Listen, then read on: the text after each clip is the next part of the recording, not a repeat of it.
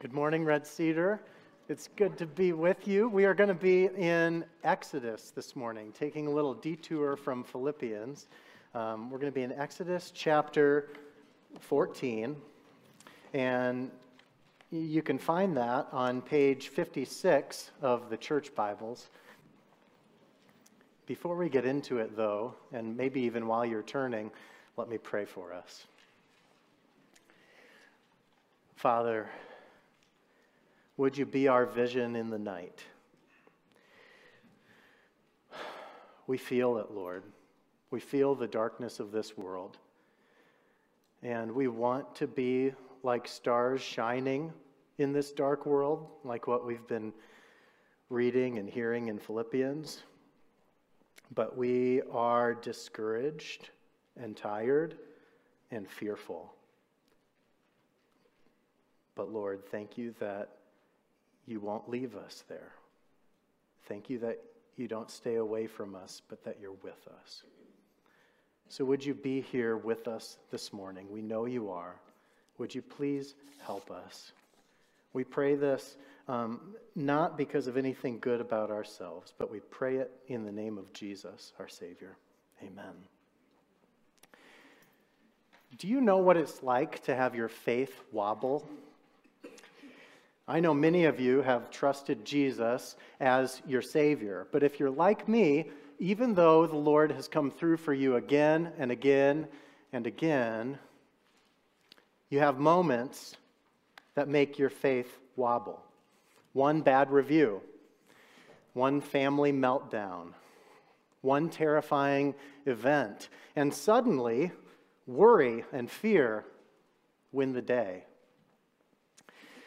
It's one thing to trust Jesus to save you in general, it's another thing entirely to keep trusting Him in every specific moment of today.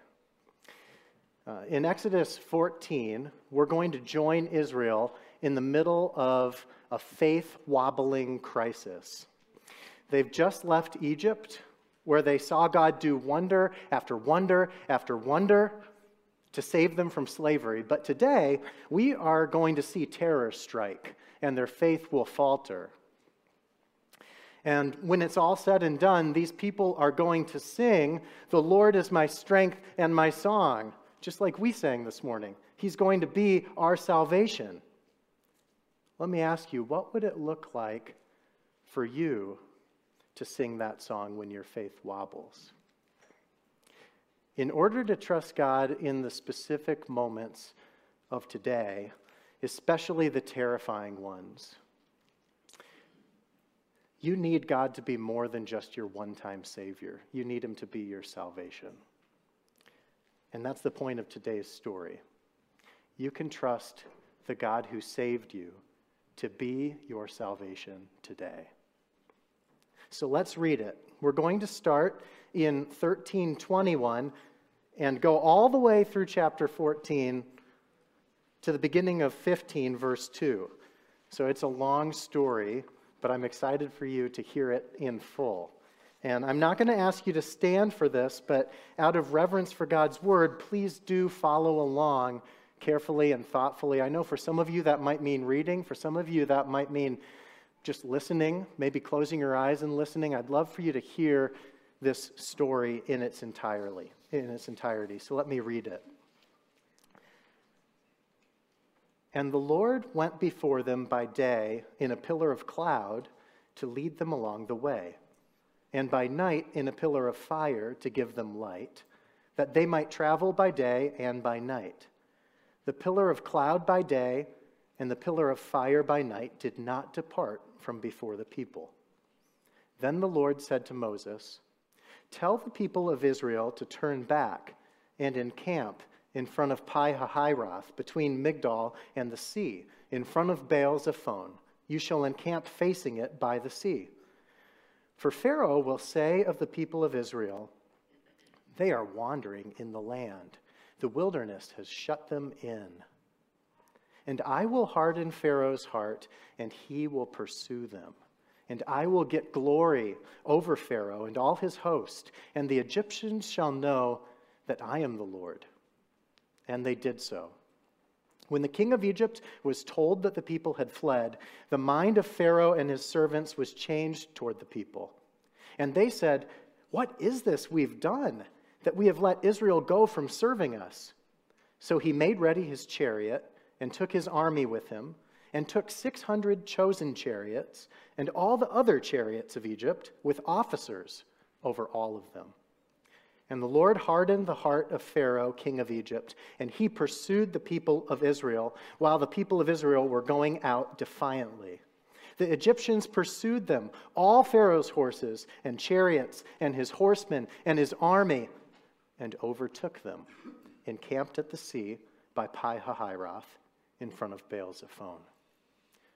When Pharaoh drew near, the people of Israel lifted up their eyes, and behold, the Egyptians were marching after them, and they feared greatly.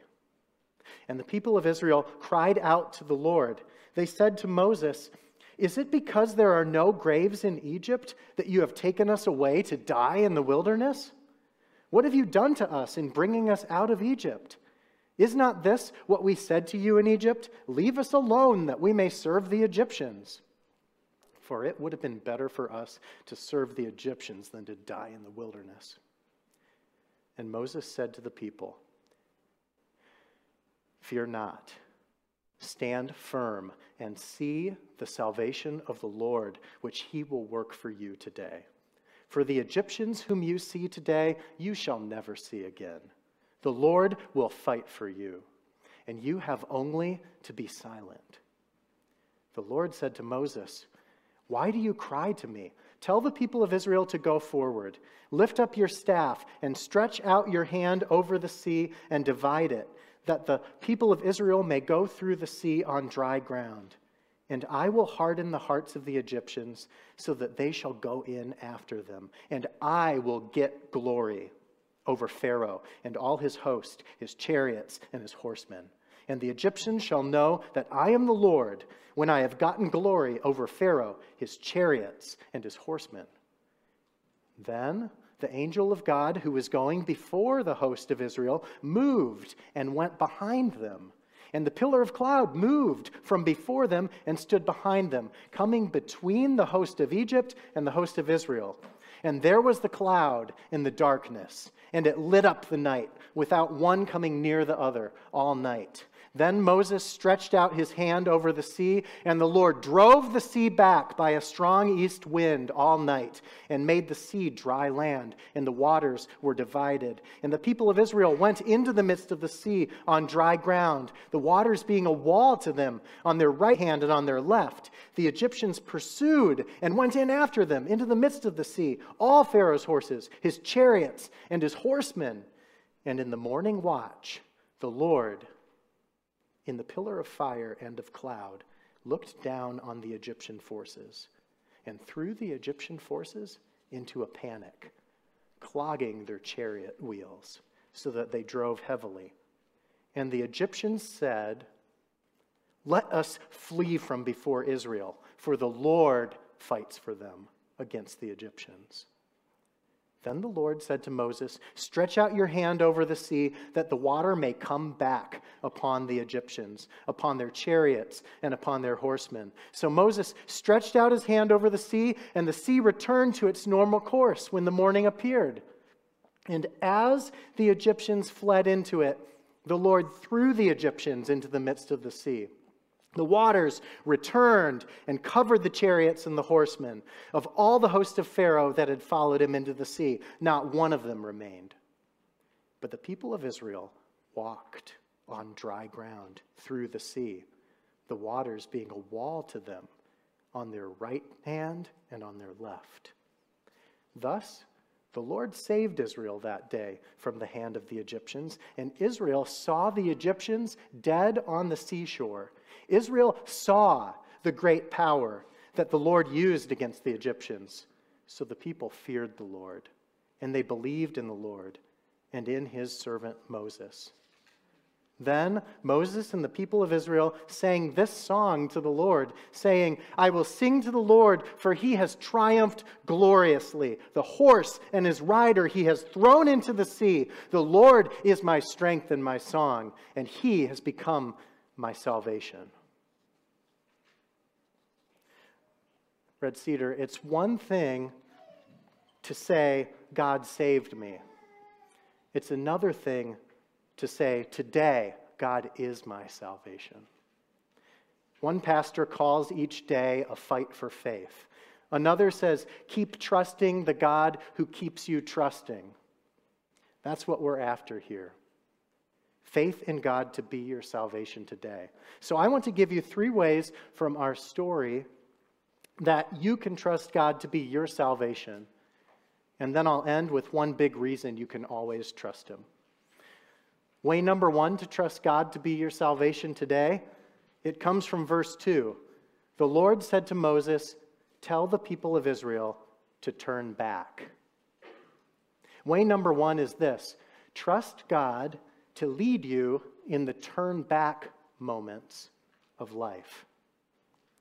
Trust God to lead you in the turn back moments of life. A turn back moment is when you've been making progress steadily in a direction, and then something happens to set you back or maybe entirely throw you off. God's command to turn back seems totally out of step with any type of sane rescue plan. In fact, you saw it in the passage. He essentially says, Turn around so that you'll become bait for Egypt. Pharaoh's going to see you wandering around in the wilderness and think you're struggling and come after you. That doesn't seem like a good plan um, at first glance. But God's rescue plan is always more than a rescue plan, it's a glory plan, too. And that's what he's after here. God doesn't want to simply save his people, he wants everyone to see that he himself is their salvation. And that's what he wants you to see this morning. The same spirit in the pillar of fire that led the Israelites leads you. He lives in you. And he has a proven track record of using inefficiently or inefficient and seemingly weak methods to show his glory. God uses inefficient, weak methods to show his glory, and he lives in you. When God leads you into a place that you would never choose to go, you can trust that He's doing multiple good things that you might not be able to see. That doesn't mean that the things around you are good. Not at all. The evil that's around us, that's not good. But we serve a God who leads us into the middle of those things to show his goodness. Have you glimpsed that truth, I wonder? You're making good progress in your career, and then suddenly you get hit by a false accusation or a chronic illness or a parent who suddenly needs a whole lot more care than before, and your life shifts. You have to stop doing the work that's become such a part of you, and maybe even more part of you than you realized. Um, God's not surprised by your turn back moment. He's not surprised because he's the one who led you into it. It doesn't make it good, but it does mean that he's planning to get glory through you as you walk through it. Uh, many of you know that right now, God has called Lauren and me into a new field of ministry. The elders and I agree that it's good for me to get to, a, uh, to transplant me so that I can keep growing in my strengths as a pastor. And we're aiming to have that happen in the next year or so. Uh, it's an exciting time in many ways, but if you've ever been through a job transition, you know that it can be a terrifying time too. Uh, I've been telling people that it's kind of like when I get on my roof to clean my gutters and then have to get back down from the roof. I'm a bit of a cheapskate, so I haven't invested in a tall enough ladder and I have this balcony that goes off of our master bedroom. So, in order to clean my gutters, I climb onto the roof using a six step, I think it is, step ladder. and it gets me up enough to get my arms on the roof. And then I pull myself up. And that's easy. Um, the problem, the problem is when I get done cleaning the gutters, and I didn't even think about this the first time I tried it, but I've done it this way ever since.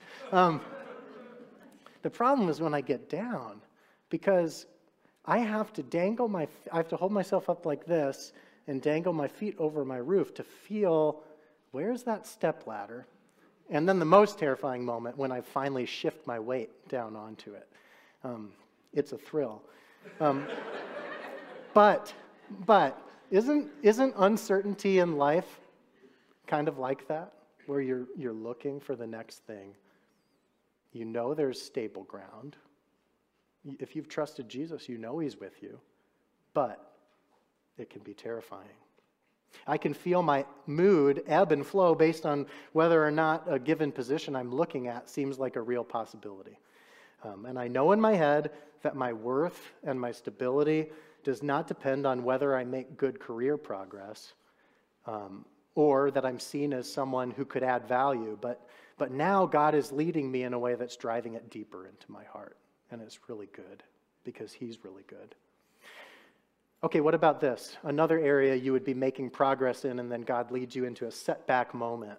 For you, it might be a temptation, a sin struggle that's just a theme in your life that keeps resurfacing. Your routine gets thrown off, maybe due to travel or a crisis, and you lose sleep and you're away from normal Christian community. And then, isn't it discouraging to feel those urges kick in? sinful urges, or, or you see in a conversation the sin crops up in a way that you had thought you dealt with it, but here it is again. If that's you today, you can trust that God is not far from you in your turn back moment. The Holy Spirit, who, uh, who led his people through the wilderness, also led Jesus into the wilderness. Why? To be tempted. And in your moment of temptation, you can trust that He is leading you. He's leading you in the face of your enemies. Why? To get glory. Do you receive that? I mean, do you hear what that means? It means that the sin and temptation that easily brings shame to us, and rightly brings shame to us, God does not stay away from us because of that sin. And Jesus has died to lift that shame. And so his Holy Spirit is with you, doing a good work as you walk through the temptation. What about grief?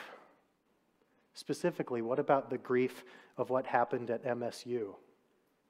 For many of you, I know that you are in a turn back moment because of what has happened that the place that is your just such a part of your life for work or for study or for ministry there are a whole there's i can't imagine i'm guessing that there are a whole lot of different emotions now associated with going back on campus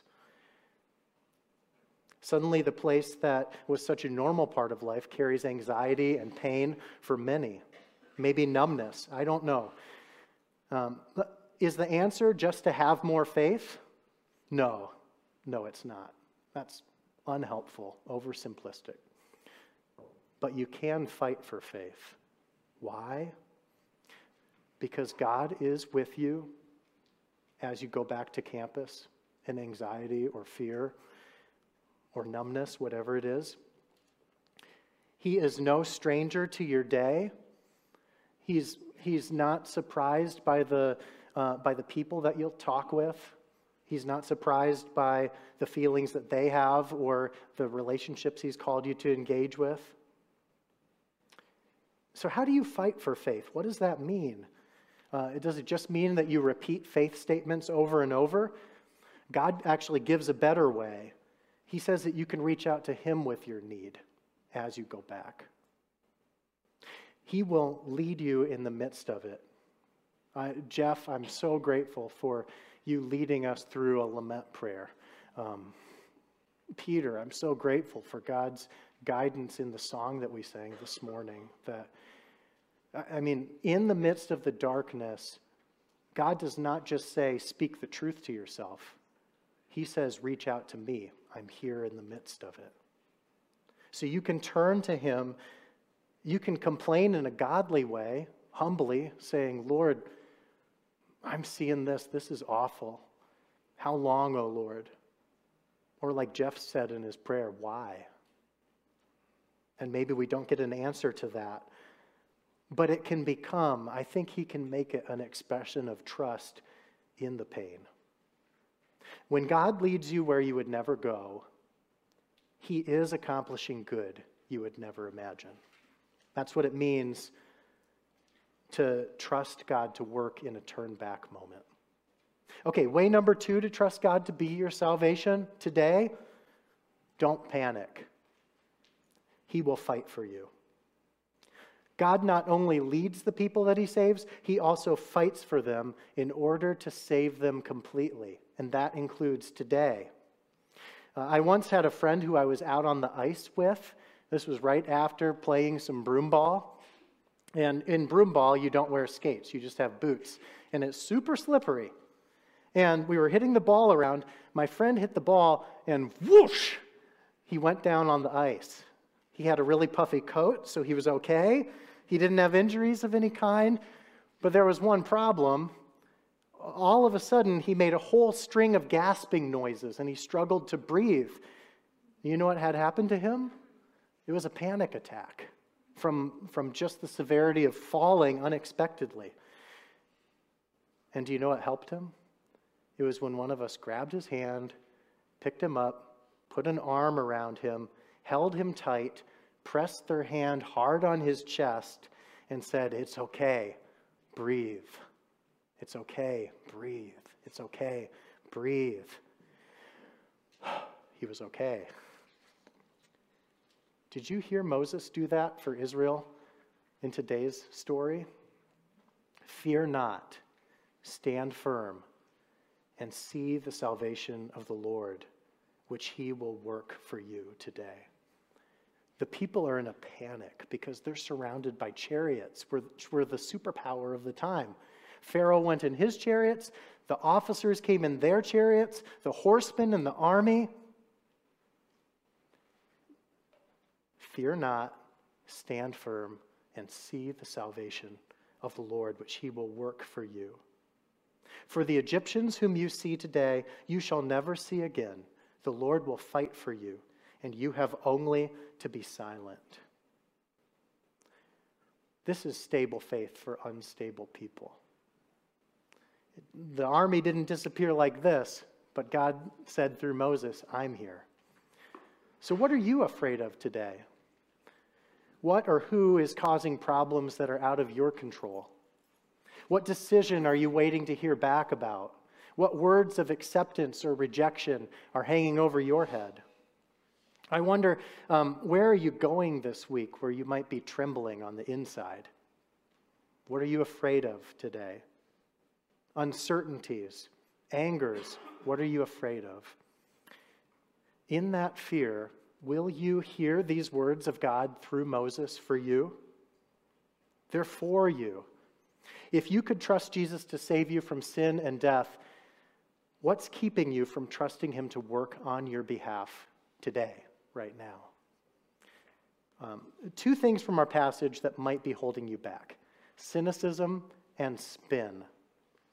Look at what the people say in verse 11. If you like dark humor, you are going to love this. Uh, in verse 11, is it because there are no graves in Egypt that you have taken us away to die in the wilderness? What have you done to us in bringing us out of Egypt? It, it would be funny if it wasn't so sad.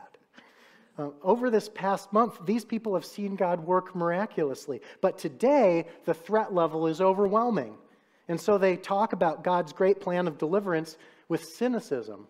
Why did you really bring us out into Egypt, Moses? When you're cynical, you assume that your view of the world is the real view, that you know how things truly are, how the world actually works. But you know what's underneath cynicism? It's fear and disappointment. You use cynicism to get control over your fear and disappointment instead of facing it directly and bringing it to God. Moses, we can see right through you. We can see right through your failed plan. Cynicism is when you get so wrapped up in seeing through things that you become blind to what God might really be up to. C.S. Lewis, you cannot go on seeing through things forever. The whole point of seeing through something is to see something through it. It is good that the window should be transparent because the street or garden beyond it is opaque. What if you saw through the garden too? If you see through everything, then everything is transparent. But a wholly transparent world is an invisible world. To see through all things is the same as not to see.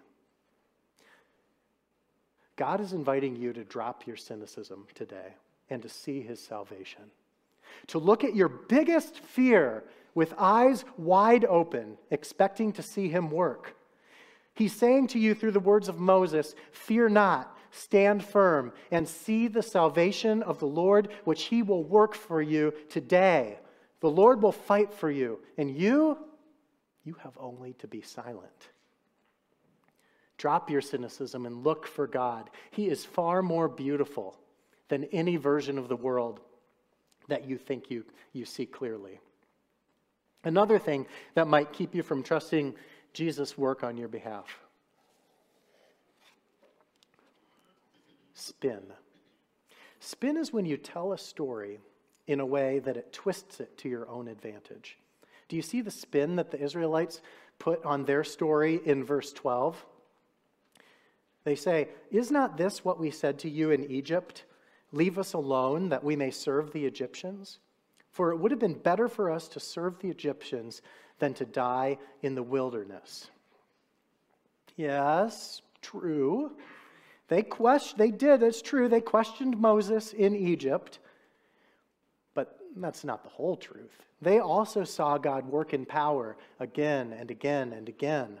They obeyed him at Passover and they followed him through the desert to this point. So they're putting spin on the story in order to make themselves look good. They're going to, uh, they're going to die at the hand of Pharaoh, but at least they can tell Moses off first. That's essentially what's happening here. Uh, doesn't it feel soothing sometimes when you're in pain to prove to yourself that you were right all along? Um, this is especially true when you're in conflict and in an argument with somebody. Um, that's the way of death. It will make you miss what God is doing right now. When you are facing a scary and uncertain situation, you will be tempted to vindicate yourself, to prove to yourself and others that this is not your fault. If you notice yourself doing that, no matter, uh, no matter how right you sound in your head, you've got a bigger problem because your focus is off of God and what He will do, and it's on yourself and proving that you're right. Don't miss trusting Him to be your salvation today because you're too busy spinning the past in your own mind. Hear the word of Moses as God's word for you. Fear not, stand firm, and see the salvation of the Lord that He will work for you today. It's here right now. Now, you might be saying, Matt, I see how it made sense for Israel to trust God to fight for them, but my life feels so much more normal than this story. How does it really apply to me? Well, just like God the Holy Spirit is your leader, Jesus Christ, God the Son, is your warrior today. He's already fought the evil in your heart. The evil in your heart is evil against the God who created you. Uh, Roman generals used to make peace. Do you know how they made peace? They made peace by conquering and subduing their enemies. And the Apostle Paul, writing in Romans times, says that Jesus has made peace. He's made peace between a just God and guilty sinners by the blood of his cross. That's how he fought to make peace. Jesus has also fought against the evil around you. You are surrounded by spiritual forces of evil, Satan and demons, who are thousands of times more powerful than you are. But Paul writes that when Jesus took the debt of our sin onto himself, God disarmed the rulers and authorities and put them to open shame by triumphing over them in him. They might be thousands of times more powerful than you, but they're creatures. And the Creator himself became human to beat them at their own game. Jesus is a warrior against this world. He has come to save this world, but he fights against the evil in this world. He has become your path through the waters of death and judgment out of this world and into a better one because he's going to make this new. I'm not going to say much about this right now because that's where our story is taking us next. For now, know this Jesus is your path. He said, I'm the way, the truth, and the life. No one comes to the Father but through me. Okay, so you can trust the God who saved you to be your salvation. How? By trusting Him to lead you through turn back moments. Way two, don't panic, He'll fight for you. Here's way three you can step forward with Him as your path. Uh, my wife Lauren and I both get a bit anxious when we're going to a party that has strangers. Uh, and when our kids were little, we realized that we both share the same coping mechanism for these situations it's holding a baby. Numerous times going into a, a, house, I've said to Lauren, Oh, I can take him. And she gives me that wry smile. And she says, Are you kidding me? And turns around and walks through the door, leaving me with no security blanket whatsoever. Um, if we humans find security from the presence of a baby, how much more comfort could we gain from knowing God's presence with us? God wants you to trust Him today by relying on His presence. But what does that mean? You can hold a baby, you can go on a walk with a friend, you can sit in a tree stand with a buddy. What does it mean? That, I mean, we know what it means to enjoy the presence of other people. What does it mean to enjoy God's presence? Our story shows us. It means stepping forward, trusting that He is your way right now. Look at how God is the way for his people in this story. He's present as a commander, telling Moses exactly what to do, all he needs to know, how it's going to happen, why he's doing what he's doing. That's in verses 16 through 18.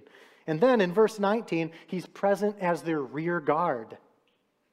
The angel of the Lord, who was going before the host of Israel, moved from in front of them and went behind them, between their enemies and them. God himself has his people's back.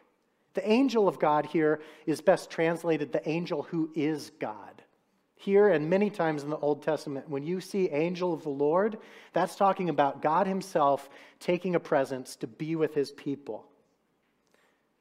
And here, He's actually one and the same with the pillar of cloud and smoke. Um, Doug Stuart, an Exodus scholar, says that uh, it's not like there's a separate angel of God and then the pillar. That's the angel of God is the pillar. And he comes and he leads and protects his people. But that's not all. God is present here as the sender of the winds. Did you see that? I had forgotten that about this story. That it wasn't like the waters just parted, there were winds all night long, as if to say, God is here making this happen. He's the one who's parting the sea. And he's, did you notice it happens all night long? Like this goes all through the wee hours of the morning. And there's this uh, great warrior present doing just what he said he would do. He's fighting for his people, first by destroying Egypt's superweapon. Did you see in the story when he looks down from the cloud and then he throws them into chaos?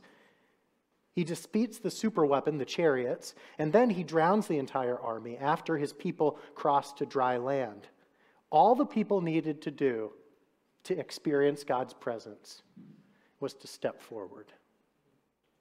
Christian, you can be confident that in whatever uncertainty or fear you are facing today, Israel's rear guard will be your salvation.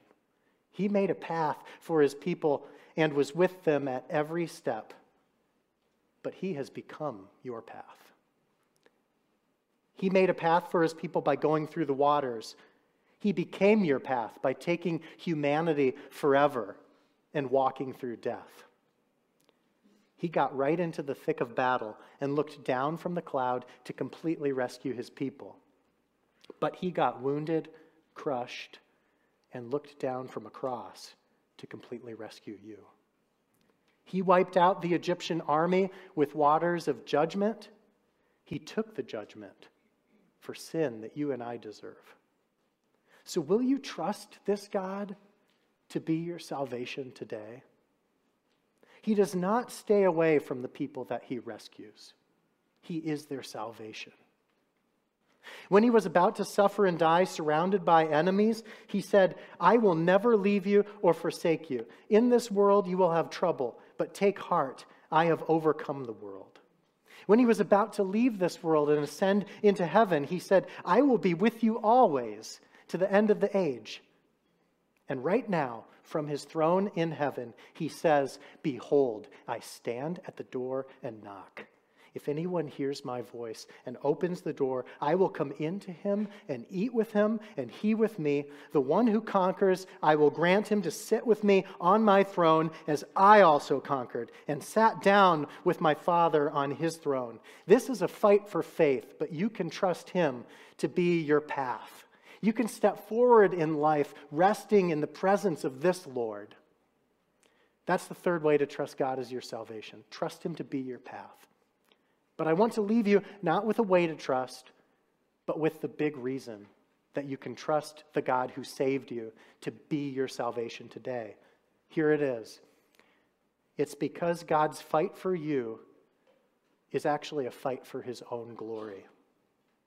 In other words, his commitment to you relies on something way stronger than anything good about you.